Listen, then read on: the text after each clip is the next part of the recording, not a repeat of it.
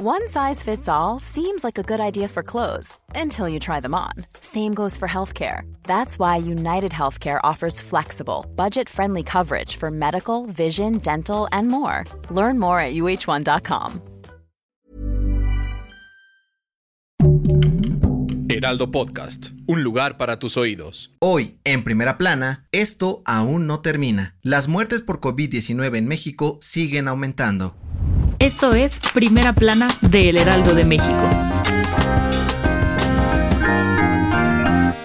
De acuerdo con datos de la Secretaría de Salud, las muertes por la variante Omicron del COVID-19 aumentaron 481% en las últimas cinco semanas en México. Aunque según la Organización Mundial de la Salud, la variante Omicron no es tan letal como otras, el informe de las autoridades de nuestro país reveló que desde el inicio del 2022 se han registrado 9.666 muertes por COVID-19. Este domingo, la Secretaría de Salud dio a conocer que se registraron 10.234 nuevos casos de COVID-19 en el país, y Colima, Baja California Sur, Ciudad de México y Nayarit son los estados con más contagios. En este sentido, las autoridades reportaron que la ocupación de camas generales para la atención de coronavirus a nivel nacional es de 42%, mientras que la de camas con ventilador es del 28%. Ante esto, a partir de este lunes y hasta el 20 de febrero, solo Tlaxcala, Veracruz, Chiapas y Campeche estarán en color verde del semáforo epidemiológico.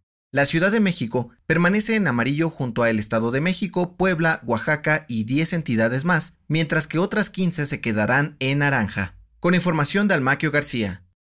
¿Quieres estar bien informado? Siga Primera Plana en Spotify y entérate de las noticias más importantes.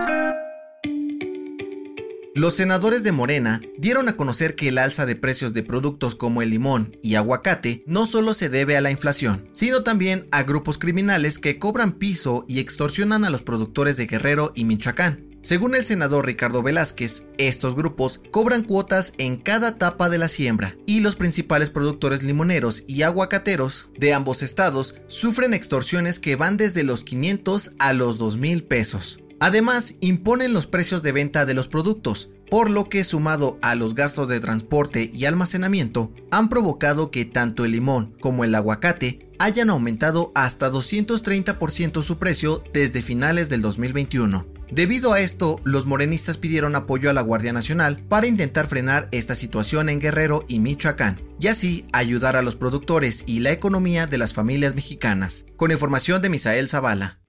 En otras noticias, este domingo, un camión de pasajeros se volcó en la carretera Mérida-Cancún, el cual dejó un saldo de 8 muertos y 19 heridos. Según las autoridades estatales, 28 personas quedaron atrapadas en la unidad, pero fueron rescatadas con vida. En noticias internacionales, un grupo de 700 soldados estadounidenses llegaron este domingo a Polonia, para defender el territorio de la Organización del Tratado del Atlántico Norte, OTAN, ante un posible ataque de Rusia. El Pentágono anunció que en los próximos días llegará otro contingente. Y en los deportes, el piloto de Mercedes, Lewis Hamilton, reapareció en las redes sociales y dejó ver que regresará a la Fórmula 1 para la temporada 2022, para buscar su octavo campeonato mundial.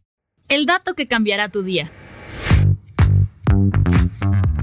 Órale, qué chido. Cuando decimos chido, nos referimos a algo bueno, bonito o interesante. Pero, ¿sabes cuál es su origen de esta palabra?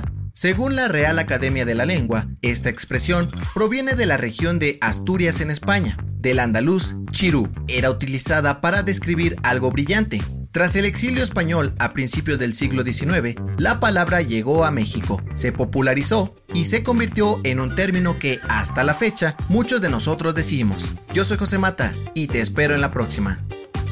Esto fue Primera Plana, un podcast del Heraldo de México. Encuentra nuestra primera plana en el periódico impreso, página web y ahora en podcast. Síguenos en Instagram y TikTok como El Heraldo Podcast y en Facebook, Twitter y YouTube como El Heraldo de México. Hasta mañana.